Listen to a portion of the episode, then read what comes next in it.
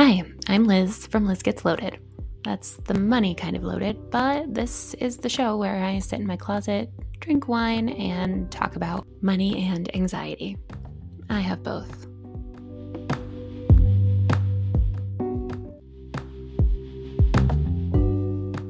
Hello, hello, hi. I hope you're having just the very best day, and thank you for listening to my podcast. I'm glad you're here. The thing I want to talk about today is cars. I want a new car so badly. So, this is going to accomplish two things. One, I'm going to get a podcast episode recorded, and one, I am hopefully going to talk myself out of wanting to go out and buy a new car. Let's start with the reasons that I think I should get a new car, and then I will destroy all of these reasons because I really do not need one. And if you listen to this and you come away with it thinking I actually should buy a new car, then maybe like don't say anything. But if you leave this thinking, wow, you should really not buy a new car, then feel free to shoot me a message on whatever platform you prefer. And I would like to hear those messages. Okay, so starting with the reasons that I need a new car. My car is pretty old. It is a 2013, so it's 10 years old and it doesn't have a lot of miles on it. Okay, that's that's that probably goes in the other column. It has almost 100,000 miles on it, somewhere in the 90s. It has a dent that I just have never fixed because I got a quote to fix it and it was going to be like $2,000 and I just never wanted to spend $2,000 on fixing a dent in my car. It has like the back seat just has these little like muddy dog paw prints that I didn't wipe off soon enough so they turned into like little muddy dog paw print stains. And so even though the back seat is very clean, it's it's leather, but it has these little marks on it that I can't get off and that drives me a little bit bananas.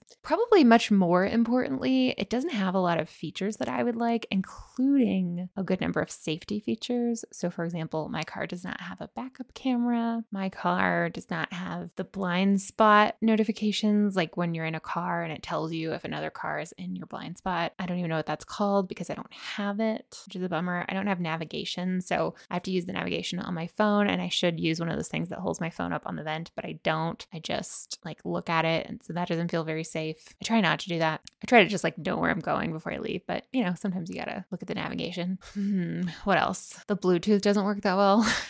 okay, I'm really reaching here. But also, it's a gas car. And if I bought a new car, I would for sure buy an electric car. So there would be a pretty big environmental impact between what I'm using now and what I would start using. Okay, I'm still thinking. I'm sure there's another good reason. Okay, that's all I can think of. I don't love my car because it's very old. It has a dent. It has these marks on the back seat that I can't get off. And then it doesn't have any of the modern features. I mean, I would definitely prefer some modern conveniences. Like, I would love if my car had CarPlay where you just put your iPhone in it and it just goes. Like, that would be so nice. But also, I do think there are some legitimately better safety features like a backup camera and the smart cruise control where it's cruise control, but then it slows down if you get close to a car in front of you. That would be nice from a safety perspective and also from a convenience perspective. So, okay, those are the reasons that I think I should get a new car. On the other hand, oh, you know what? One other thing I would love here's like, this is both a reason to get a new car and a reason not to get a new car. I want all these things, and I don't think they all exist in the same car. So, I drove my friend's car and it had, it's called a heads up display or a head up display. I can't remember, but it, it, it broadcasts like your, um, your current speed and your navigation prompts. It kind of projects them out so it looks like it's hovering a few feet in front of you. So you don't even have to look at your dashboard to know it's like you're still looking at the road. That'd be really nice. Anyways, those are the reasons I want a new car. Okay, the reasons that I should not buy a new car. For one thing, they are so expensive. I do not want to have a car payment. For some reason, this is playing out in my mind in a way that is actually impossible. So, like, in my mind, I think I'll just pay cash for a car because I have enough cash to buy a car, but then I don't want to like spend a giant chunk of the cash that I have on hand on a car. Like somehow magically in my mind, I'll just pay cash for a car, but then it won't actually deplete my cash savings because I definitely don't want a car payment. That feels like something I definitely don't want. So that's another reason to not get a new car. Um okay, another reason not to get a new car is I really don't drive that much. I drive to my office maybe once a week. I try to go in once a week and it's a good drive. It's like a solid solid 45 minutes um, from my house to my office. But the thing is that I actually carpool most of the time when I go up because I have another friend who works, who lives very close to me and works very close to me. And so I would say at least half the time that I have to go, I end up carpooling. So that's in the not buying a new car favor uh, column, rather. And I don't drive that much outside of commuting. I would say I probably drive on the weekends once or twice, like once to go to the grocery store and once to go do some other thing. It's kind of a toss up when I go to do things that aren't grocery shopping, whether I end up driving or I off weekend activities often involve going out to dinner, going out to a brewery, something like that. And so in that case, I end up taking an Uber or a Lyft anyways, and I'm not actually using my car. I think though the biggest reason that I shouldn't buy a new car is that the last time I bought a new car, I had some regrets. And I made, I think, a fairly objectively good decision in buying the car that I ended up buying. I bought a car that was two years old. It had 70,000 miles on it. Um, two years and 70,000 miles, that's a lot, but that's why I got a pretty good deal on it. And then I've only, you know, again, this was, I bought it in 2015. So in the last eight years, I've only put 20 something thousand miles on it. It's only gone from 70 something to 90 something thousand miles. So in any case, going back to when I bought this car though, I bought this car and I was like, whoa, this is a really nice car because it was 2015 and I thought it was a really nice car because it had heated seats. It had the controls like for the radio right on the steering wheel so I could increase the volume and decrease the volume. And it had Bluetooth, which I'd never had before. When I bought this car, I was trading from uh, 2003. So I was like, I, I was feeling like I'd purchased something fairly fancy. That's the thing about like a fancy new car. If you keep it long enough, you would just end up with an old car. but I bought this car and I remember that was really just right around the time, because at this point that would have been eight years ago. So that was right about the time I started getting pretty serious about personal finances. I'd always been, I'd always paid attention. I'd always done, I think, a pretty good job of budgeting, living below my means. But it was right around that time that I started really looking into early retirement and getting more into investing and just really being more aware of of the power of those kinds of decisions, like having a car payment or not having a car payment. And it's like every single thing I read talked about don't buy a new car, like ha- buy a used car, drive it into the ground, and how kind of important that was to your overall financial well being. And I remember thinking, oh, I really wish I hadn't bought this car because I wish I had an old, paid off, reliable car. And that's what I wish I had. And now I have that, but I really want a new car. But I think as soon as I bought a new car, I would be wishing that I could get my old, paid off, used, reliable car back. So that's the thing that I really keep coming back to is the last time I did this, I was kicking myself. So, and there's got to be something in between, right? I don't necessarily have to buy a brand new car. I could probably go out and find a five year old car that has most of the things that I was talking about. I've never bought a new car. I've really only owned two cars and I just drove both of them until, well, I drove the first one until it basically died. It didn't actually die, but it needed repairs that cost more than the car was worth. So I'm considering that a success. Like drove it till it died. And then this car, I have had it for eight years. I bought it. No, wait. Yeah, I have it for eight years. It's 10 years old. I definitely have not driven it until it has died. It is in very good shape. I'm a little bit worried. I, I keep joking, like, I'm kind of mad that my car is in such good shape because I'd like an excuse to buy a new car. And I'm definitely tempting fate. I need to knock on wood and throw salt over one shoulder, or whatever you do to to not jinx yourself when you're talking about something like that. So, yeah, those are my that's how I'm feeling. I really want a new car because I'd like a car that's nicer, honestly, and I'd like a car that has a lot more features than I have right now. But on the other hand, I for sure don't need one. I would not use it that much. And I think that I would regret it. I think after I purchased it, I would regret it, mostly because I just wouldn't use it that much. I'm not a big fan of like cost per use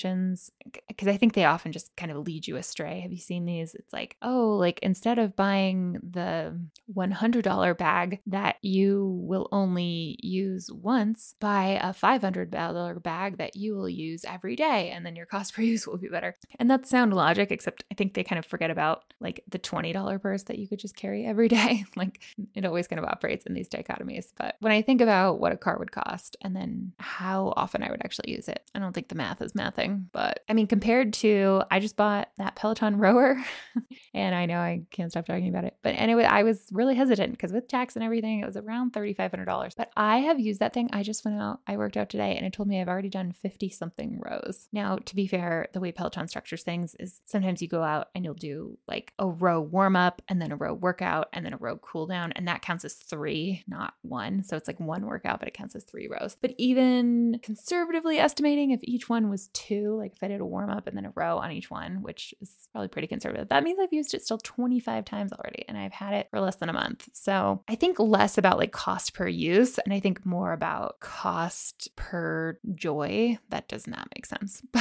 But like, what's the ratio of the cost to joy that I'm going to get? Now, to be fair, I actually still really like the car that I bought eight years ago. Every time I get in, I'm like, yeah, this is a pretty good car. Like, it's really comfortable. It's nice to drive. I enjoy it. I definitely wish that I could get a new car, but I like it every time I use it. But I'm only using it like twice a week as compared to, for example, my rower, which I'm using three to four times a week. And so every time I get on that thing, I'm like, oh yeah, I really like this thing. And yeah, yeah. Okay. So I think at least for today, I promise not to go buy a new car today or tomorrow or this week. But I mean, I'm going to keep thinking about it and I will let you know when I do. I mean, the other thing to keep in mind that I keep telling myself is that the car is already 10 years old. So it's probably going to get to the point that it's going to make the most sense to get a new one. If I just wait a few more years, then I don't, then I can make a decision that I don't have to agonize over. I can just say, yeah, this car isn't really worth very much anymore. It needs some expensive repairs. So the smart choice is to go get a new car instead of it being an indulgent choice. It can just be the choice that makes the most sense. And I will get there eventually, whether I like it or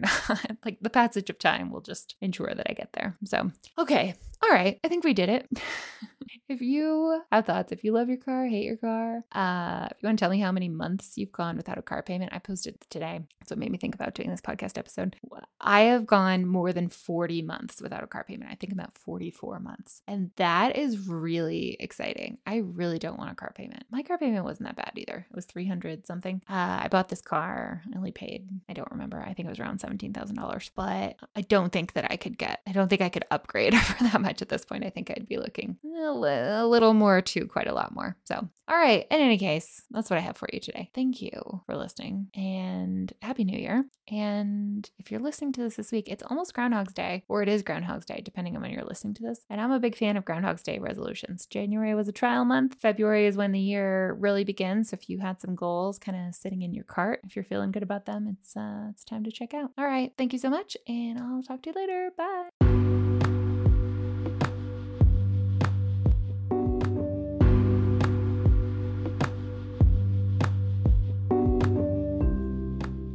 If you enjoyed today's episode, you have a couple options. You could just enjoy that satisfaction quietly and privately.